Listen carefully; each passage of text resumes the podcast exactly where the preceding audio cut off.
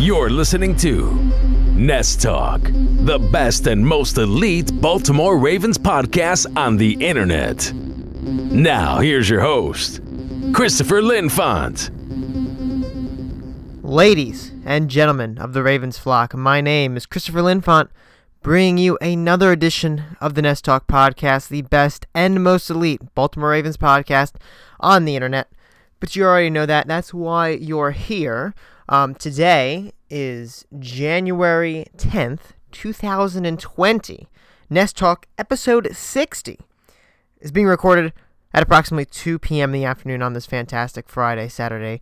Um, fr- Friday, January 10th, not Friday, Saturday. Friday, January 10th, 2020. Tomorrow is Saturday. Tomorrow is the Ravens divisional round game against the Tennessee Titans. The game a lot of people are waiting for. And not just in Baltimore, not just in Tennessee in Nashville, but throughout the entire country are waiting for this game. It might be the highly anticipated matchup of the week, not just because it's 8:15 start, but because the Baltimore Ravens are facing the only unknown of the AFC playoffs that they could actually face in the Tennessee Titans. Of course, they've played the, the Kansas City Chiefs. They lost to the Kansas City Chiefs twice in the last two years. Uh, they played them this year, lost. That was before the Ravens transformed their entire defense. So, um, not unknown there though because we've seen the, these two teams. We have not seen the Ravens and Titans this year. We've seen the Ravens beat the Houston Texans. We've seen the Ravens beat the other team in, in, in the mix.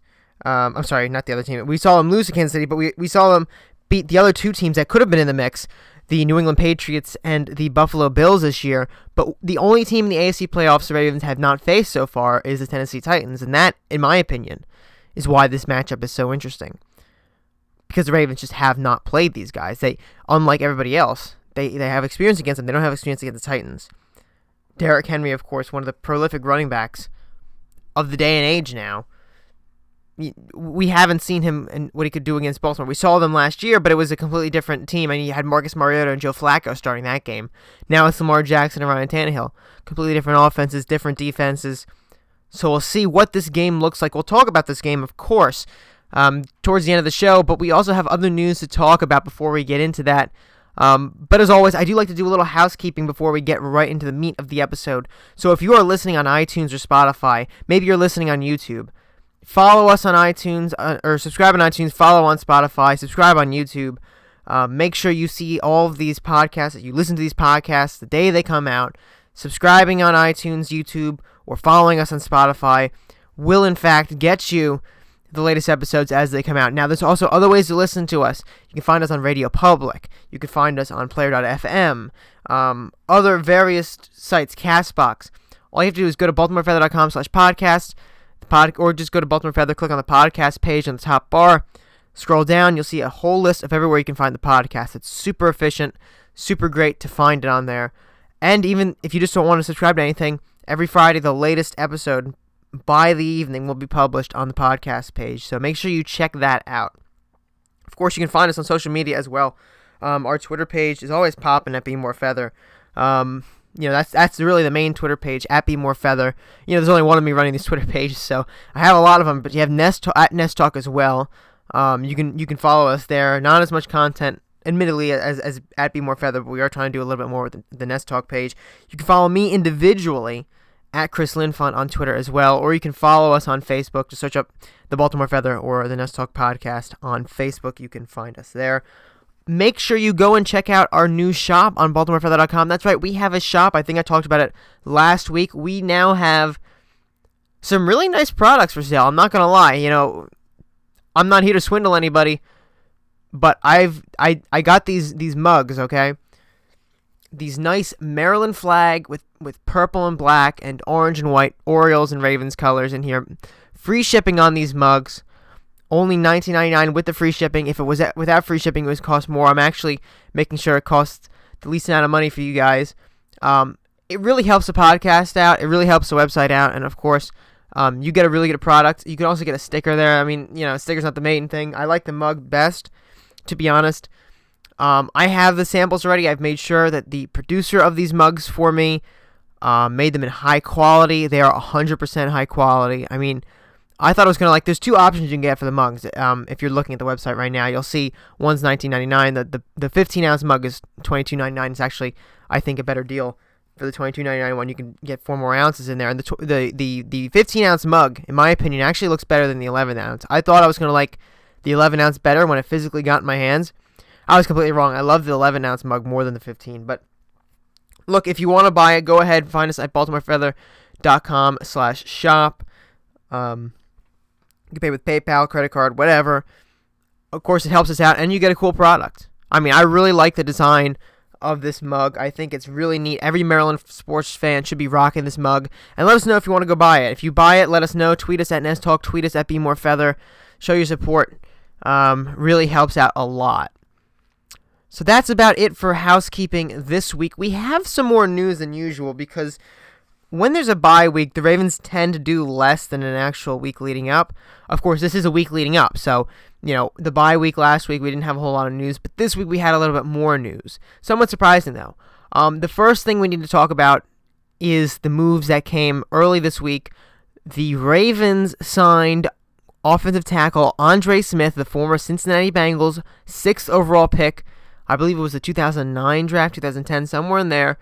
The Baltimore Ravens signed him and placed guard Patrick Ehinger on the injured reserve. So this was somewhat unexpected.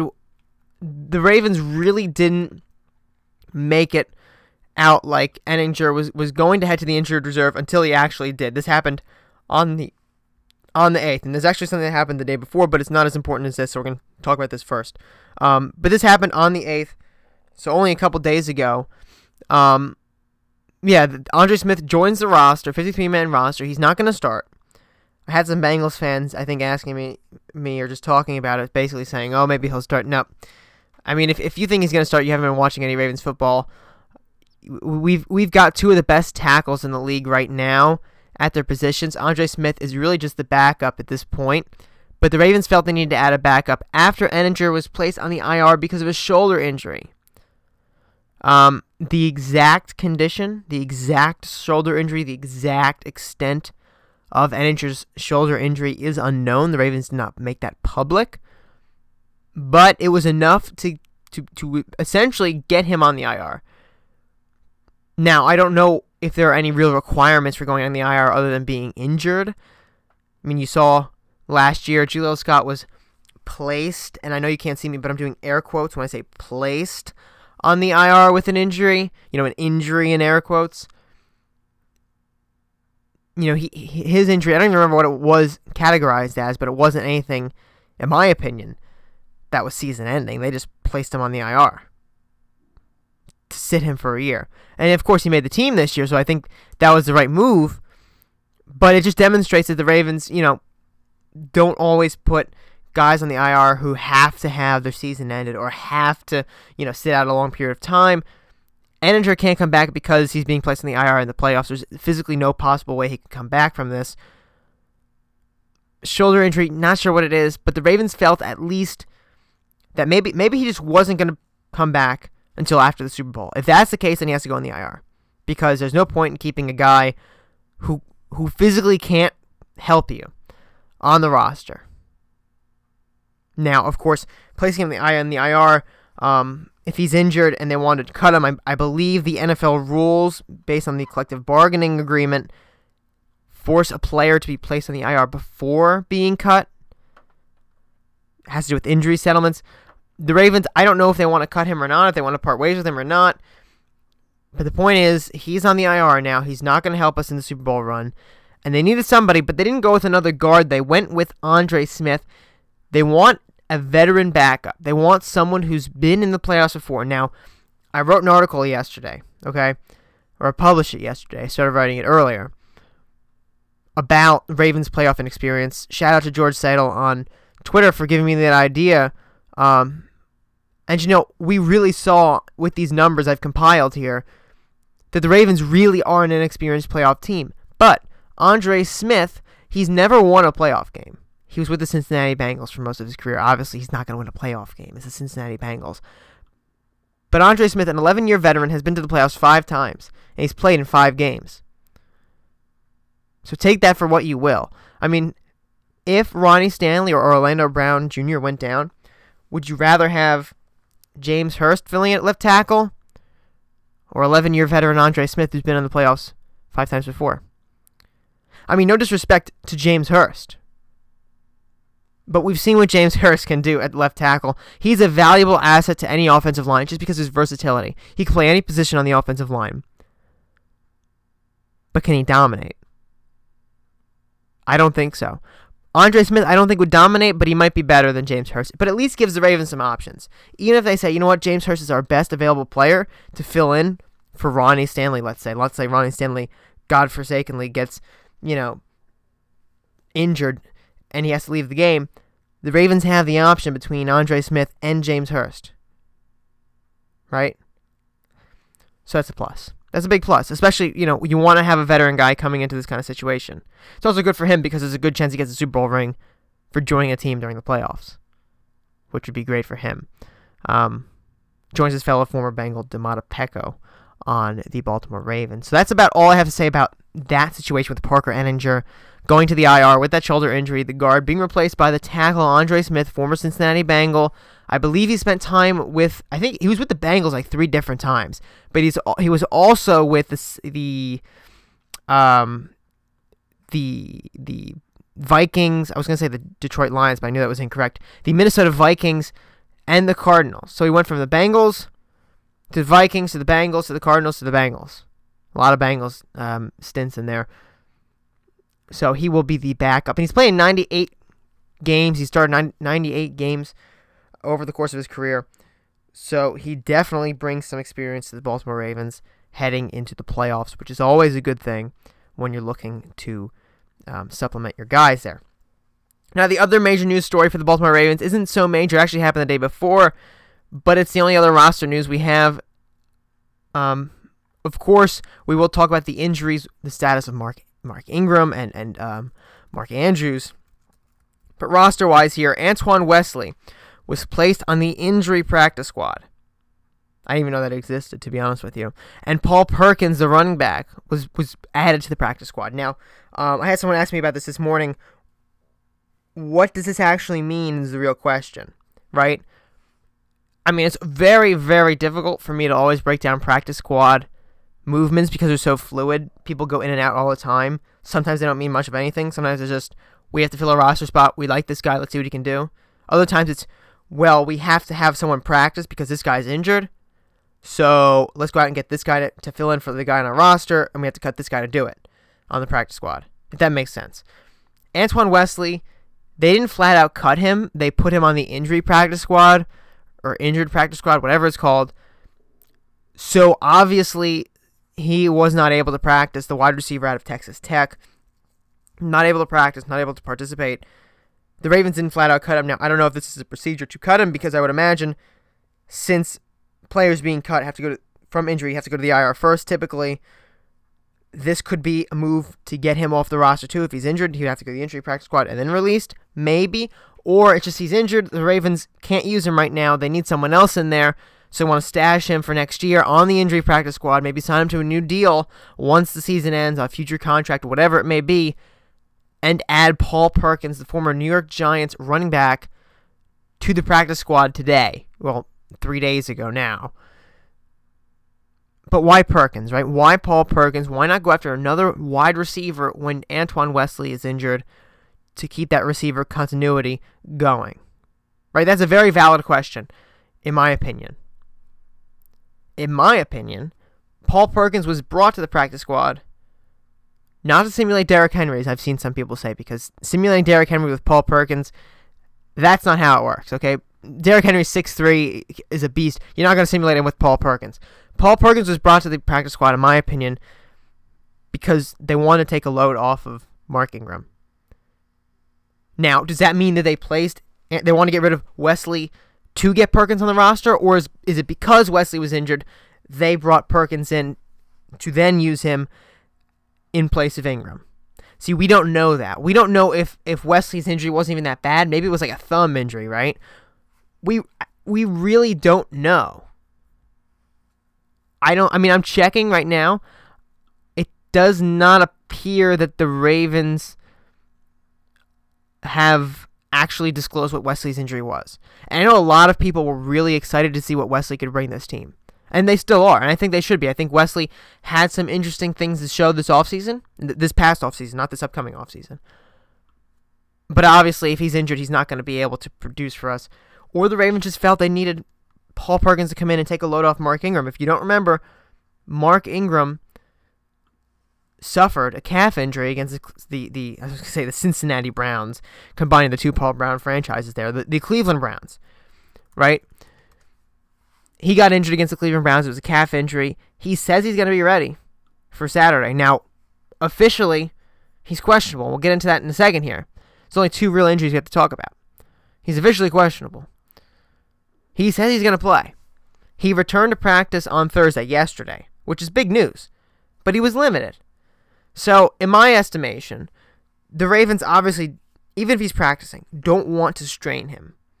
There's no real reason to put a huge load on Mark Ingram, especially right before the crucial playoff game if he's injured. There's just not no reason to do that. Paul Perkins can add to that uh, that running back group. Can be the guy to take some more reps in practice. He's not going to be great. That's why he's on the practice squad. He's not, you know, a roster guy. But he can do some things for the time being. And whether or not that leads to a future contract down the road, you know, that's something the Ravens will obviously keep the door open to. The Ravens are always looking to get better. If Paul Perkins impresses them on this practice squad stint, he could end himself up with a future contract this offseason for next offseason and maybe find his way into a roster, whether or not it's the Baltimore Ravens or another roster. You know, he was picked fifth round from UCLA by the, the, the, the New York Giants. He, he had an impressive rookie season, I'm not to lie. He had, I think, was 400 yards, 4 point some yards per carry. 2017, he completely fell off. 2018, I don't even think he played much And here we are in 2019. I think he had like a couple of games with the or four games I think it was with the Detroit. I was gonna say the Detroit Steelers. Why am I mixing teams up this this uh, this afternoon? With the Detroit Lions, he played a few games. I think it was four. I think he had 12 carries in all of those, so about three three carries per game. So not great before he was waived. You know, he is staring down the barrel of his career here.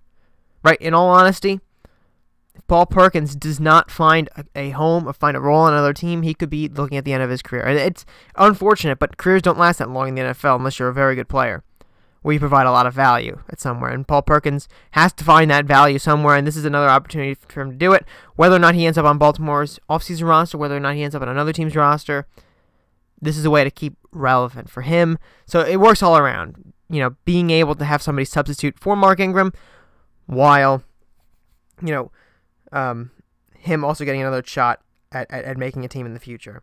Of course, we have Gus Edwards on the roster and Justice Hill as well.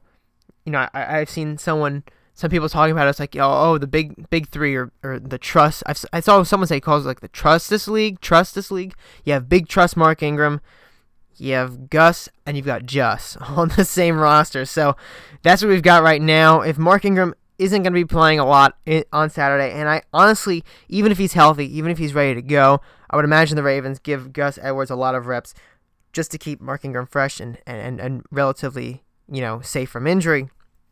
And Gus Edwards, honestly, we all know Gus Edwards is a great running back in his own right. 700 yards this year. We saw what he did last year. No, no one needs to be, you know, um, apprehensive about what Gus Edwards would do for this team. He would be a, a, a fine guy to carry the rock on Saturday if that's the case.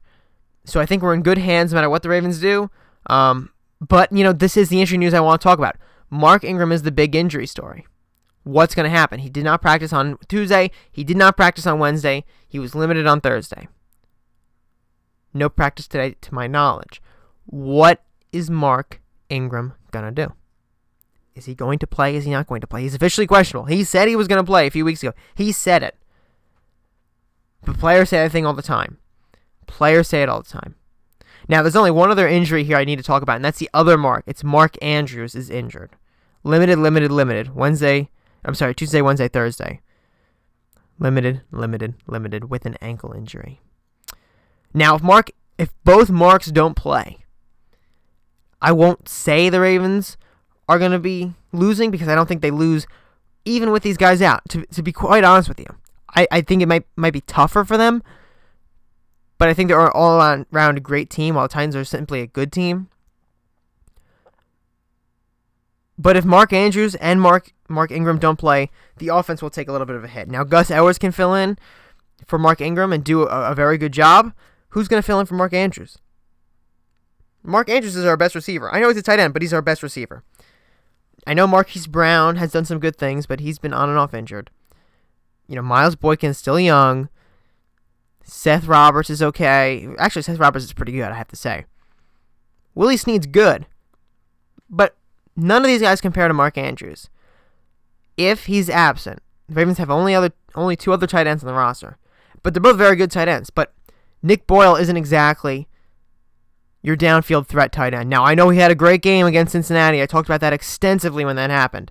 He had a fantastic game against Cincinnati. He's got a, I think he got one touchdown this year, too. I was there for at least one, and I called it. I don't know if you remember, but on Twitter I called it. Never letting that one go. So Mark Andrews, if he doesn't play, Boyle and Hayden Hurst have to step in. Now I know Hayden Hurst is good. He's he's pretty darn good you know, a lot of people want to label him a bust. Last year, I was concerned about him becoming a bust. This year, not so much. much. He fits into this Ravens offense well, regardless of where he was picked. I think he was he was a good decision. But he can't replace Mark a- Andrews. He's the Mark Andrews is the only player on this injury injury list that I'm concerned about. Now there are other guys listed here: Earl Thomas, Jimmy Smith, and Brandon Williams, but they were all absent with non-injury related issues you know, a non maybe a vet day. You know, Mar- Earl Thomas basically all season had a vet day at least once, and they were all full participants on days they were not absent from. So that's not a big deal. But the Mark Andrews injury is concerning. Mark Ingram is concerning. Of course, Andrews I think carries more weight than do than does. Um, I'm sorry, Mark Ingram. I'm just getting a little uh, ahead of myself here. Um, I was thinking about just talking about the Tennessee Titans injuries later, but I may as well mention them now since we're talking about all injuries. Um, Jaylen Brown and Adam Humphries, the linebacker and wide receiver, respectively, are both ruled out for the Baltimore game. Jalen Brown has a shoulder injury. Adam Humphries has an ankle injury. Neither will be playing this Saturday. Take that for what you will. To be honest with you, I am not the biggest expert on the Tennessee Titans, to be completely honest with you. I understand their strength is in the ground game. I understand Ryan Tannehill has done a pretty good job, and AJ Brown has done a good job this year as well. Dion Lewis can do some things, but defensively, I mean, I know Jalen Brown's Jayon Brown's okay. Jayon Brown is okay. Adam Humphries, yeah, I don't know much about him as a receiver. I know Adoree Jackson's pretty good. Now Adoree Jackson's on this list. He should be he should be there on Saturday. He's fully participating in Thursday's practice. Nate Davis, the offensive lineman, was sick this week, um, but he was a full participant on Thursday, should be there. Cody Hollister, the wide receiver, has an ankle injury. He was limited on Tuesday, full participant Wednesday, and must have like re hampered it, injured it on Thursday because he is limited again here. He's listed officially as questionable. Dion Lewis, the running back, shoulder injury, but he was a full participant on Thursday. He is he is scheduled to play Kalif Raymond, coming off a concussion, full participant on Tuesday, Wednesday, and Thursday, should play. Kamalei Correa, the former Raven, was sick on Wednesday but returned to practice on Thursday. So those are the Tennessee Titan injuries. Two outs. We have, have Adam Humphries and Jayon Brown, Jayon Brown, questionable Cody Hollister. So they're relatively healthy, except for Brown and Humphries and Hollister there. But they look to be on track coming into the Ravens uh, game this Saturday. This divisional round matchup that renews an old rivalry. You know, a lot of you probably remember the days the Tennessee Titans and the Baltimore Ravens were bitter rivals. Not that long ago when you really think about it. Now, that's the injury news. I want to touch, you know, this week's a little weird because the divisional round, we're getting less and less news actually coming in, but I do want to touch on some huge news coming in the future. My big board, hopefully, will be released this upcoming week. I really hope it's done. I have a few things to do. I realized I forgot entirely about wide receivers, which is a big oops. But every every position basically has people on there, um, but there's no wide receivers, so that could be a big problem. Uh, and of course, I want to verify that all the guys on there are actually going to the the draft. We have a lot of declareds this past week. I gotta get through that this um hopefully I'll finish it up maybe tomorrow or or late Sunday, early Monday, so it can be published this week. And why am I getting it out so early? I mean, we're not even at the Pro Bowl yet. We're not even at the conference championship yet. And here we have the East West Shrine game being played next Saturday, Saturday, January 18th. The NFLPA Collegiate Bowl, same day, Saturday, January 18th. The Senior Bowl, Saturday, January 25th. And if you don't know what these games are, these games are some of the biggest games of the draft um, season, some of the most important dates, other than the combine, because we get to see some players in pads, game situations. A lot of these teams, I'm sorry, a lot of these games, I know the Senior Bowl does it. Um, they broadcast their practice, they invite media, they invite scouts to the practices all week. Players get to be showcased around. And look, a lot of the times, guys in the Senior Bowl, you know, aren't going to be the biggest draft picks. I know occasionally you get your Baker Mayfields this year. I believe um, um, the guy from, from Oregon, the um, Herbert, the quarterback Herbert from Oregon, is scheduled, I believe, to be in the Senior Bowl. But East West Shrine Game, NFLPA Collegiate Bowl usually aren't so great prospects coming in. But, but, you know, every prospect, in my opinion, deserves a look. And sometimes you're going to find guys really late in the draft or in the mid rounds that are going to put up numbers for you. Look at Matthew Judon. I think he was a fifth round pick. Pat Ricard, I think, was undrafted. Okay? You don't need to find all your talent at the top. There is a lot of guys out there that can bring talent at every round of the draft. Deebo Samuel. He, Deebo Samuel was picked, what, in the third round this past year by the San Francisco 49ers? I scouted him. I said to myself, I think I, I think I wrote it and I said it too. I was like, I'm to value this guy as like a second round pick because most people are, you know, most teams won't be picking him until late second round, early third. But why is this dude not a first round pick? He has all the talent. That's essentially what I thought to myself. And here he is tearing up the NFL with the uh, San Francisco 49ers. Not tearing up the NFL, but he's doing very well um, with the 49ers. So I'm going to be watching each of these games. I mean, I don't know how I'm going to watch the East West Shrine and the NFLPA in the same day. both next Saturday. We're going to try to make it work. I'll take notes. I'll update my, my big board, but I want to have a core big board ready to go with additions coming. And then hopefully throughout draft season, I'm not putting too many guys. I mean, I've, I've trying to figure out this whole draft process for the past few years. I'm not going to put so many guys on the big board.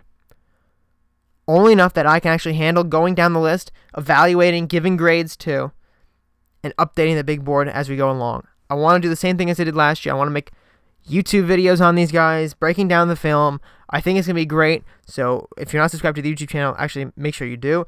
We'll publish probably these videos to the Baltimore Feather too as well. So if you're not subscribed to the email news list, you might want to do that as well. Um, not to plug it mid-episode here. But that's the schedule for the upcoming draft news. The combine, you know, I don't even know when the combine is. Let me check real quick. Um, because that's, you know, that's kind of huge. If, you, if you're not initiated with the combine, you should be. That's when all the draft prospects get together. Okay, it's actually February 24th to March 1st. And that's actually pretty cool there. So that's coming up. When you think about it, we are getting really close to draft season. I mean, it's really next week. It starts with, with the, the NFLPA Collegiate Bowl and the East West Shrine game. Guys are already declaring, and we're not even done with the playoffs yet. So everything's getting more compressed as time goes on here, it seems like. But we have to keep rolling with it. We don't have the luxury of focusing all our attention on one or the other here, playoffs or draft. We got to do both since they're both happening at the same time here. So that's the the draft news coming up. Now it is the divisional round, and I said it's a little bit of a weird week because we don't have a whole lot of news, whole lot of Ravens stuff to talk about. You know, I could bore you to death with oh Lamar has to win MVP. Like obviously everybody knows that I've talked about that enough, right?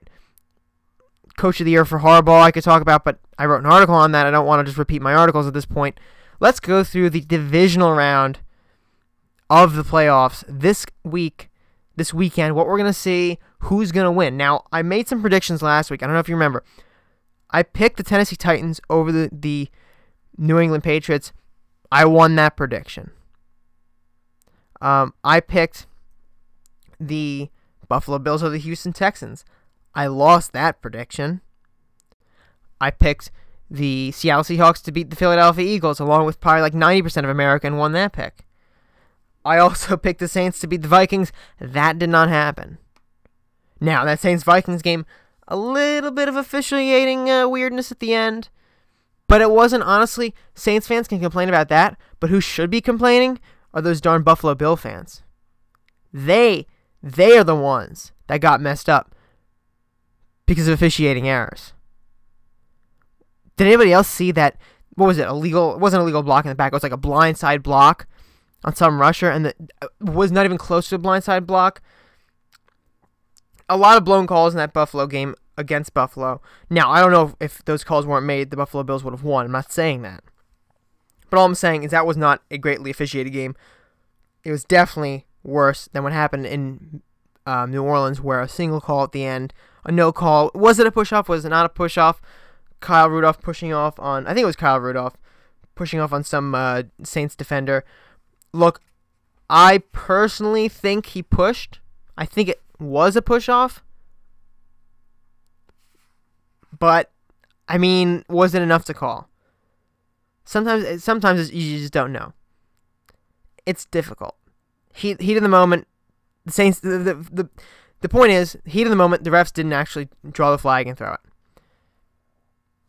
Saints lost. But definitely not as bad as Buffalo did with their officiating situation. So I want to go down this list here of the other three divisional round games that we're going to be seeing this weekend and take an honest look at them and say basically what I think is going to happen. Maybe try to get my, you know, predictions up from 0.500 to 1.0. I'm going to try to predict all these games correctly. I mean, I tried that last week. It didn't work out so well. But we have some really, really, really exciting games. And the first one is between the Vikings and the 49ers. So both number one seeds will play tomorrow on Saturday. I think they did that because, you know, most people don't work on Sunday. So if they had it on Sunday, a lot of people would probably not watch all the games because of work the next day. This way they get both the number one seeds in. The Vikings and the 49ers will be playing on the on NBC at 4:35 um, at San Francisco, obviously Levi Stadium. Vikings coming in off of a really, really, really exhilarating win over the New Orleans Saints. You know, most of America, including myself, thought the Vikings really didn't have a whole lot, of, a whole big chance to beat the New Orleans Saints. The New Orleans Saints were my Super Bowl pick for the NFC. I got Baltimore as my AFC pick. No bias there, honestly. Just who's stopping Baltimore. But New Orleans was my NFC pick it didn't work. Kirk Cousins, you know, we like that, Kirk Cousins. We like that. We like that you did that. We were looking for a big win from Kirk Cousins for years. He never gave it to us. That's our first one. Now, can he pull it off two weeks in a row? Going to San Francisco with his Vikings and taking on Jimmy Garoppolo. No. No, Kirk Cousins, it's not happening again. I'm sorry. Look, I love. I honestly, I really like what the Vikings are doing. Aside from from getting Kirk Cousins, because I still think, I still think, I will hold this position to the day I die. I think the Vikings, when they had their quarterback decision, should have cut Case Keenum, should have cut Sam Bradford, and re-signed Teddy Bridgewater, because that would not have cost them very much money. And we see what Teddy Bridgewater has done with the Saints. When he had to come in and relieve Drew Brees, he went off the chain with the weapons he would have had in Minnesota, he would have been off the chain for like $15 million a year, not $88 million fully guaranteed over four years. Like Kirk Cousins. That's the only problem. I mean, Kirk Cousins is not a bad quarterback. You know, he gets a lot of slack. I've made fun of him in the past. He's really not a bad quarterback. But he's not worth the $88 million. It's just a fact, especially when they had Teddy Bridgewater the guy they spent a first round pick on getting in the first place, who, in my opinion, and I, I don't know how many times I've said this publicly, I don't think very many because I wasn't actually writing or podcasting or anything at the time of this draft, the 2014 draft. In my opinion, Teddy Bridgewater was the best quarterback available in his draft class. Now, I think, wasn't Jimmy Garoppolo in that draft class too? So, you know, I still think probably Teddy's better than Jimmy. But they had, in my opinion, who was the best quarterback in the draft class picked. They got him at 32. They didn't pay him much money. He did well his first couple years, got injured. Instead of sticking with that guy, they went out and just tossed him away and got Kirk Cousins. I will never understand that move. Never. I know Kirk Cousins, you know, being in the playoffs, getting that win, that's big for him. The Vikings are on a decent path, but I think they could have been on a better path with Teddy Bridgewater, who, in my opinion, should become the Saints starting quarterback next year. I think they should essentially just. I love Drew Brees, but it's time to go. You're a great quarterback, but you're like 41, 42. Let Teddy Bridgewater take over before it's too late. Because you're not going to get many guys like Teddy Bridgewater just there taking over the team. Right? How many times, aside from from moving on from Flacco to Lamar, right? How many Flacco to Lamars do we have? And I know Flacco's last couple years weren't great, and you know the injuries and everything started to pile up. But one franchise quarterback to another, how many teams have that opportunity? Most teams, after they lose a franchise quarterback, go into limbo for a few years before they find another quarterback. It almost always happens. The Saints can avoid that with Teddy Bridgewater. Pull the trigger. I think he's a I think he's a free agent. Pull the trigger. But you know, I'm getting a little off topic here. We're talking about San Francisco versus the Vikings. What are the keys to this game? It's got to be an offensive shootout, in my opinion. Now, I know San Francisco has a really good defense, but Kirk Cousins showed last week he can go up against a pretty decent defense last minute, really, and win a game. He's got weapons in Kyle Rudolph, Stefon Diggs, Adam Thielen, Dalvin Cook, the running back. This is a premier offense on paper, at least. San Francisco, though, with Jimmy G, um, Raheem, whatever his name is, I think it's like, I don't even remember. I'm so sorry. I'm out of it today with this, but um, Jimmy Garoppolo, Raheem Mostert. I'm sorry. I thought it was, I thought it was Moorhead for some reason. Uh, they got George Kittle over there, Deebo Samuel. Um, who's the other one they traded for? Emmanuel Sanders. This I think is going to end up in an offensive shootout between these two teams at Levi Stadium. But in the end, I think San Francisco will come up with the edge in the fourth quarter. Jimmy G finding one of his receivers, probably Kittle, for a last uh, two minute touchdown to seal the win. It's going to be close, but it's not, you know, it's not going to end in a Minnesota Vikings victory. I'll take the San Francisco 49ers 38 to 34. So the uh, next game obviously is the Baltimore Ravens. We're not going to talk about that just yet. I want to save talking to that until the end of the episode. They're actually favored though by 10 points, which is pretty big. The next game, the Kansas City Chiefs and the Houston Texans battling out at Arrowhead. And look, honestly, I did not expect Houston to be in this position at all. I I wholeheartedly expected Houston, the Texans, Deshaun Watson, Bill O'Brien to flunk against the Buffalo Bills. I thought it was coming. The Texans every year are playoff disappointments. It's just a fact. It's a fact. Every year they're playoff disappointments. They made it past the wild card round really because the Buffalo Bills choked. They put on a good second half, the Texans did, and a little officiating help got them over the hump. But are they going to be able to survive the 12 and 4 Kansas City Chiefs at Arrowhead? No, they're not. I picked weeks ago the Kansas City Chiefs and the Baltimore Ravens to meet each other in the AFC Championship game. It's happening. No matter what Houston does, they're not going to be able to get past Kansas City here. Pat Mahomes, believe it or not, really, in my opinion, is the most experienced playoff quarterback in the AFC right now. I mean, I know Deshaun Watson, I think, has more playoff appearances than Pat Mahomes with two. Two prior to this year. But Mahomes has won a playoff game before this year. Watson hadn't and Mahomes has gone to the AFC Championship. He came in within inches of winning it. If not for the offsides on their guy, right, their defender, they probably would have gone to the Super Bowl. So Kansas City looking to avenge themselves this year. I think they're not going to curb stomp the Texans, but it's not going to be as pretty as some people might think. I'm going to take the Chiefs 28 to 17 over the Houston Texans. Houston's going to have a little bit of a problem going into this game. I know Deshaun Watson can do some magic. Pat Mahomes can as well. And I think overall, the Kansas City Chiefs are just more proven. They're a better team. Houston struggles always in the playoffs. They're going into one of the toughest environments in the league to play. You know, coming off of a sloppy win in Buffalo, I just don't see them winning in Arrowhead. I just don't see it. I see Pat Mahomes and the Kansas City Chiefs advancing to the AFC um, AFC Championship game. Now, the last game of the week is a 6:40 kickoff on Fox. Seattle Seahawks at Green Bay Packers.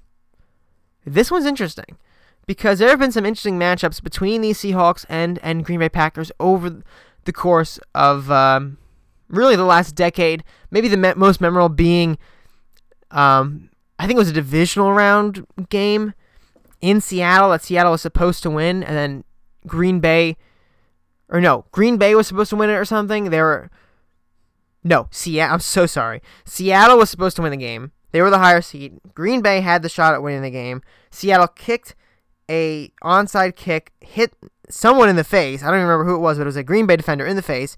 Seattle gets it back, scores a touchdown, wins the game. That happened. I'm pretty sure the two teams involved in, you know, the play of the replacement ref era, the throw that was a pick and a touchdown at the same time, was these two teams. So they have a little bit of a history together. With Marshawn Lynch back, though, I mean, it adds that whole fuel. You know, it fuels the flames between these two teams because you get one of your, you know, most important pieces of, of your championship year back. And you're almost dynasty. They almost won two in a row. So Seattle, though, coming in, they're the away team. They're the wild card team. They had to beat the Philadelphia Eagles. Not such a hard beat in Philly to get to this game. Not a whole lot of points scored. But now they go to Green Bay. I think it's going to snow, someone said. There's a really big possibility of snow. 24 degrees kickoff on Sunday at 640. It's going to be cold. There might be snow. But these are two teams that deal with precipitation a lot up there. Obviously, Seattle, being in Seattle, deals with a lot of rain. They're no stranger to this. I think it's their first game in Green Bay, though, in a playoff scenario. So, enough of the background. Who's going to win this game? Is it going to be Aaron Rodgers and the Green Bay Packers at home advancing to the NFC Championship? Or will the Seattle Seahawks find themselves in a rematch with the 49ers in the NFC Championship? I got Seattle. I'm sorry. I got Seattle. Aaron Rodgers might be one of the greatest quarterbacks we've seen in history. But there's something about the Seahawks. There is something about the Seahawks. On the road, they just go in and they win. 7 and 1 in away games. Now, I know the Green Bay Packers are 13 and 3 in their own right. They're a very good team. But I got to pick the Seahawks. I love what Russell Wilson's doing. I think the Seahawks, you know, they they should have won their division. They really should have. They had it on the one yard line. And if not for a, a delay of game stupid penalty, they would be leading the division. They would have not I don't think they would have been the first seed, but they would have been a two seed or whatever, and they would have um they would have got I think they would have gotten a first round bye, but they at least would have had a home game. This is a very good football team, and so are the Packers though. But Russell Wilson playing at an MVP caliber, you know, if not for Lamar Jackson, he'd be the MVP. Marshawn Lynch getting back into the groove here. They've got some speedsters. Tyler Lockett, DK Metcalf is a beast. You know, I, I was a little skeptical about him coming out of the draft. Thought he might get injured. Hasn't gotten injured. He is a freak of nature, though. I'm surprised he even lasted halfway through the second round. That was surprising. I thought the Ravens might trade up at that point to get him. They didn't. Maybe they should have, but I like Miles Boykin, so that, I mean, we're we are where we are. There's no reason to complain. You know, coming off, I mean, they, they had some bad losses in the the past few weeks. They're three and they're two and three since playing the Rams. They lost to the Rams. They beat Carolina, but they lost to the Cardinals. They lost to San Francisco. You know, they had some some bad losses in their Seattle Seahawks, but the win in Philadelphia restores their confidence with Skittles back. I think it brings some swagger back to the team. You know, the Packers have coasted really a little too hard. They they beat the Giants, okay. They beat the Washington Redskins, okay. The, the Chicago Bears, okay. Minnesota's probably their best win in the past five games. Detroit, though, I mean, like four out of five of those teams below 500, or at least at the time, I think Chicago finished at 500 by beating the Minnesota Vikings.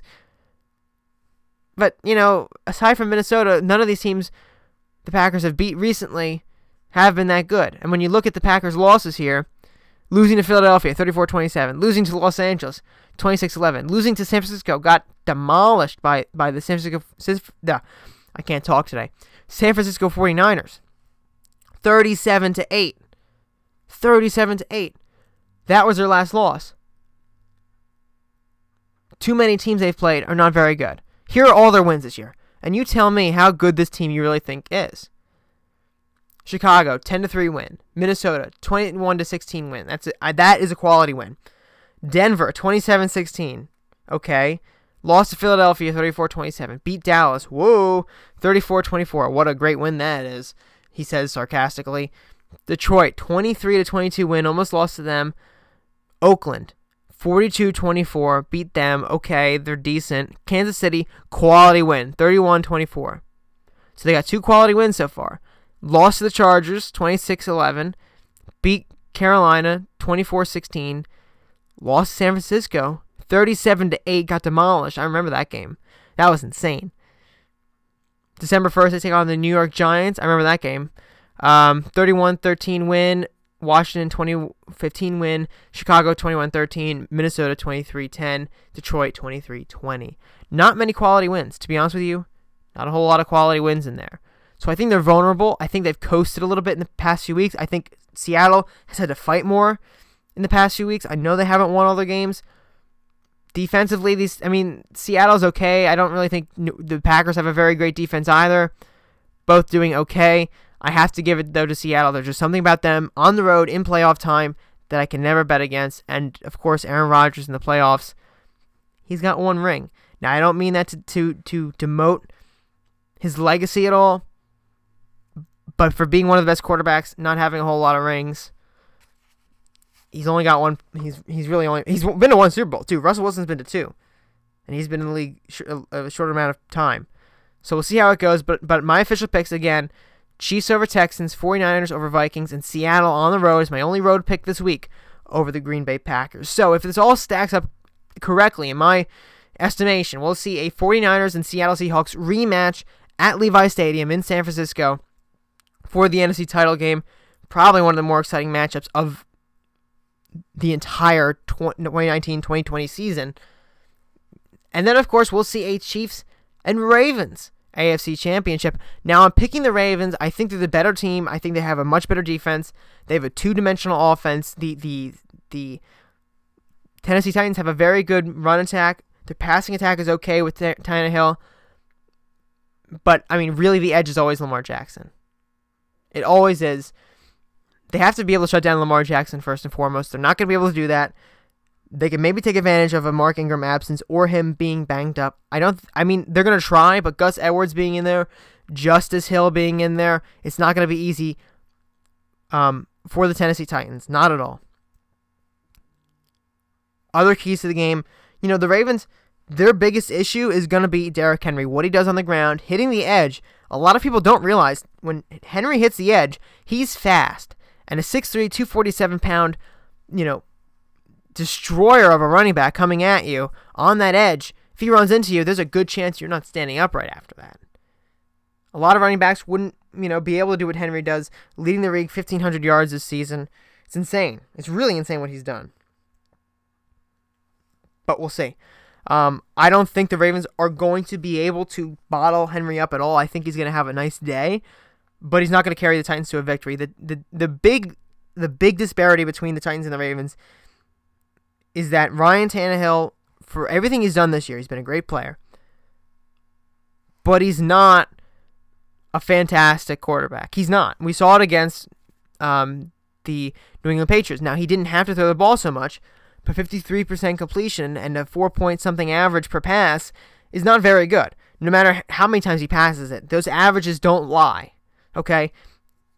He's not averaging seven yards a pass like he should be. He wasn't averaging 60 some yard completion. I mean, this isn't the era of the 1960s and 70s when quarterbacks just threw deep every single time. No, we have short passing games now. He's not able to complete on that. Why? Because he once went against a very, very good New England Patriots defense. And the Ravens have a very, very good defense too. They didn't earlier this season. And I've seen people, I mean, on the media talking about the Ravens defense not being good enough. You know, the Kansas City Chiefs exposed Ravens defense. Yeah, in week three, before the Ravens defense got like five or six new starters to it. Jimmy Smith wasn't there. Marcus Peters wasn't there. We didn't have Jihad Ward. We didn't have Josh Bynes. We didn't have LJ Fort. We didn't have all these guys. There was a lot of guys not on that team. So this defense is completely revamped. Since we've re- revamped the defense, we haven't wa- lost a game.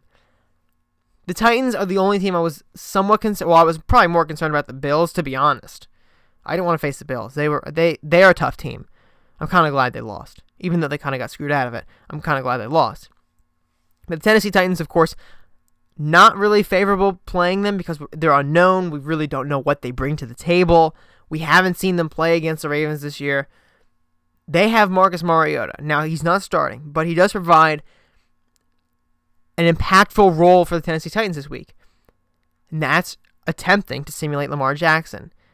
And, you know, people were like kind of laughing at me on Twitter for saying, like, oh, he can't simulate Lamar Jackson. And I said, you know, I didn't say he could simulate Lamar Jackson. I said he is the best player in the league to remotely simulate Lamar Jackson, to be the closest to Lamar Jackson you're going to get as a quarterback. I mean, I don't know if you remember Marcus Mariota's Heisman season, but it was pretty darn good. A lot of rushing, a lot of passing. I honestly blame the Tennessee Titans for his decline more than himself because they they told him no rushing. Like, why do you draft a mobile quarterback and then tell him not to rush? Like, I see what happened to RG3. I get it. Okay, I understand guys get injured when they run a lot if they take hits. Why don't you just tell him to do what Lamar has done? Run to the sidelines.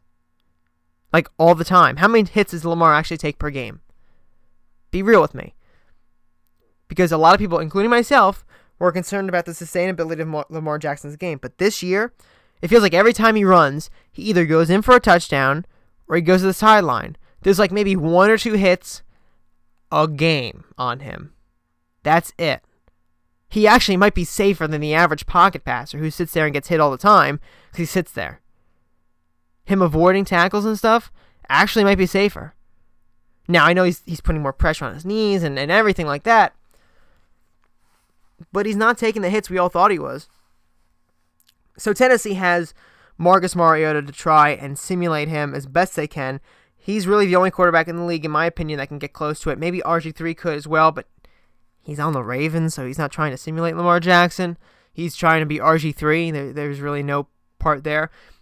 You know, I've been thinking about this for a while, though. In my estimation, I believe in the future, every team in the league will have at least one quarterback on the roster, on the practice squad, who's very fast or mobile or something like that to practice against. I believe that because Lamar Jackson, he's not the first of this kind. I mean, really, RG3 is the first modern quarterback to be a runner. He's not, you know, th- you had Archie Manning and Fran Tarkenton in days past. I don't think they played at the same time, but, you know, similar kind of rushing styles, run around, dance the pocket kind of thing. But in the modern era, you know, the obsession with pocket passers, and I get why you wanted them because you get more accuracy, you know, the, the short passing game, long passing game, yada, yada, yada. But RG3, you know, then then Russell Wilson, really. Now Lamar Jackson solidifies it back. And you might be thinking, well, what about Michael Vick? Like, Michael Vick was really like a one off on this. Maybe he was really the first. But RG3 kind of cemented that as like a, a, a really an idea that a lot of teams could get behind.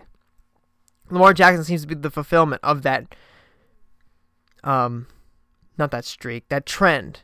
He's the fulfillment of that trend. So I don't even know why I'm talking about this, but Marcus Mariota on the Tennessee Titans will be there to try to simulate Lamar Jackson. Probably won't be able to do it very, very well, though.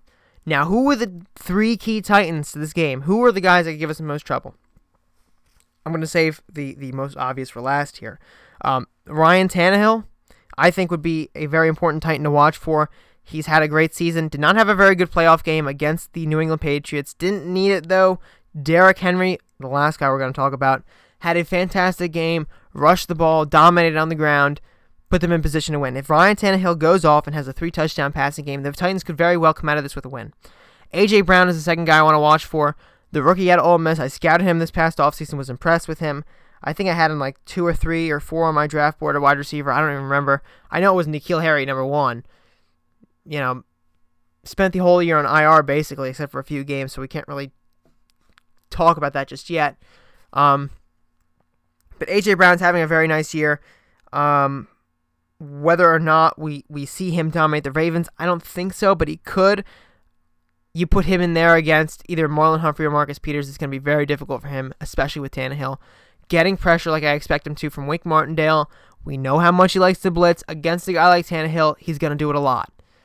Now, Derrick Henry really is the guy, though, that I am concerned about in this game the most Derrick Henry could easily break 200 yards in this game if the Ravens aren't careful. They have to set the edge, Pull their guys up in the middle. Now, they like to blitz a lot, as I just said. Cover zeros, cover ones, whatever. They love to do that kind of stuff. If they blitz too much and over pursue, Henry could easily break right through, get into the second level, and go. Right? It could honestly happen if the Ravens are not careful.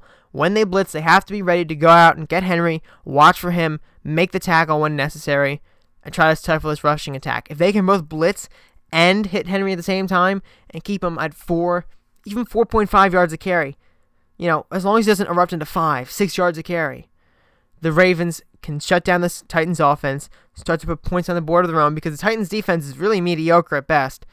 Put points on the board of your own, start to create a gap between the Titans and the Ravens and keep that gap alive. 10, 14 points, keep the gap alive all game, and the Ravens should have a victory this Saturday, heading to their first AFC Championship held at M&T Bank Stadium.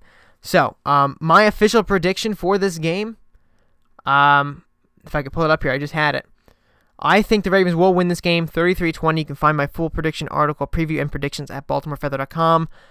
Um, or you can find it on the Twitter account. It was posted there. Facebook is posted everywhere, basically. So make sure to check that out. We will see you tomorrow. Hopefully, you'll be tuning into our live tweets. 8:15, I believe, is kickoff time. So we'll see if the Ravens can win. Of course, we want to see whether the Texans upset the Kansas City Chiefs first tomorrow. I'm sorry, not the Texans. That's, that's the next day. Whether or not the Minnesota Vikings can upset the San Francisco 49ers tomorrow. Highly, highly doubt it, but we'll see what happens there. Um, again, you can find us on the Baltimore Feather podcast page, um, Spotify, iTunes, and YouTube as well. Subscribe and follow there. Give us a rating, always helps us out. Comments um, if you want us to talk about anything in particular. Make sure you check out the Baltimore Feather. Subscribe to the email news list for the latest Ravens articles and a lot of draft stuff coming up into your email inbox when they come out. That's always helpful for you to stay on top of things and for us to reach you better. You can find us at Be More Feather or at Nest Talk on Twitter for the Baltimore Feather and Nest Talk Twitter pages respectively. I am my personal Twitter account is at Chris Linfont. You can find us on Facebook. Search up Baltimore Feather or Nest Talk on Facebook, and make sure if you're interested in this deluxe, amazing Ravens, uh, Maryland flag, and Orioles Maryland flag mug. Find it at baltimorefeather.com slash shop.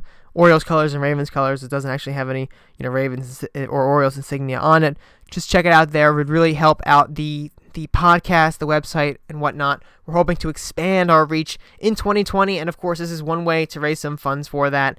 Um, and of course, I will not sell you a very bad product. I got my own, and I, I mean, I really like them. So just check them out and let us know if you're gonna, if you plan on get them, or if you do get them, shoot us a picture of with yourself of them, with them. Ugh, I can't speak today. Shoot a picture of yourself with the mug, uh, maybe to Baltimore at Be More Feather or at Nest Talk, or send us an email or something.